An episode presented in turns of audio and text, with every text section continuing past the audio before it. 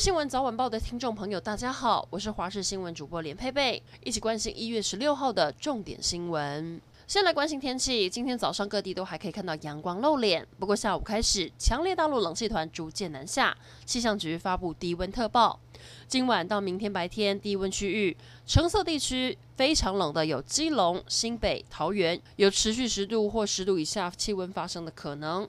北台湾下午转为湿冷，桃园以北宜花开始下雨，而且越晚越冷。这一波冷空气最强的时间是周日到周一清晨，提醒大家要做好保暖工作。天气冷，不少民众会去泡温泉，让身体暖和。不过，喜欢泡温泉的民众要特别注意。昨天有一位六十六岁的林姓男子在泡温泉的时候，觉得身体不适，后来在池子里晕倒，失去生命迹象。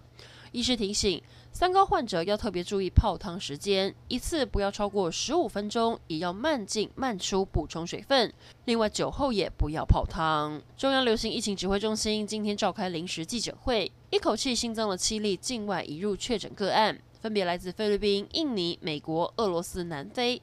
其中从美国返台的富人，直到第三次采检才确诊，而南非返台的国人，则是入境之后一个月才验出阳性。另外，北部某医院因为医师确诊，指挥中心决定扩大采检四百五十二人。目前所有人都完成采检，检验结果会在明天出炉。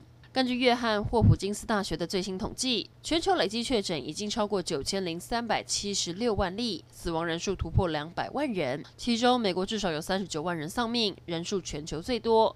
第二名是巴西，第三名是印度，第四是墨西哥，再来是英国。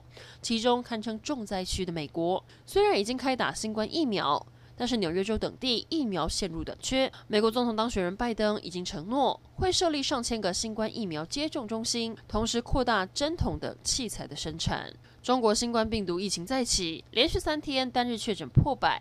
十五号，中国卫健委通报新增了一百三十例确诊个案。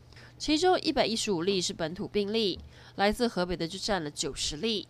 河北石家庄的状况急转直下，当局为因应疫情紧急搭建大型集中隔离所，像是方舱医院再现。有网友爆料，当地疑似有两百人死亡，但立刻被警方逮捕。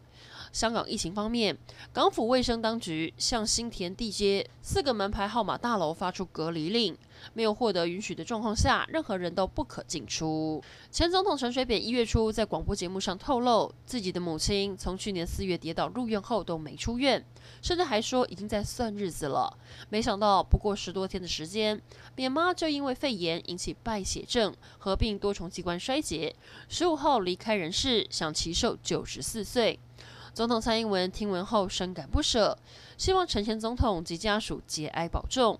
而目前家属也决议遵照遗愿，不设公开灵堂，也不举办公祭，一切从简。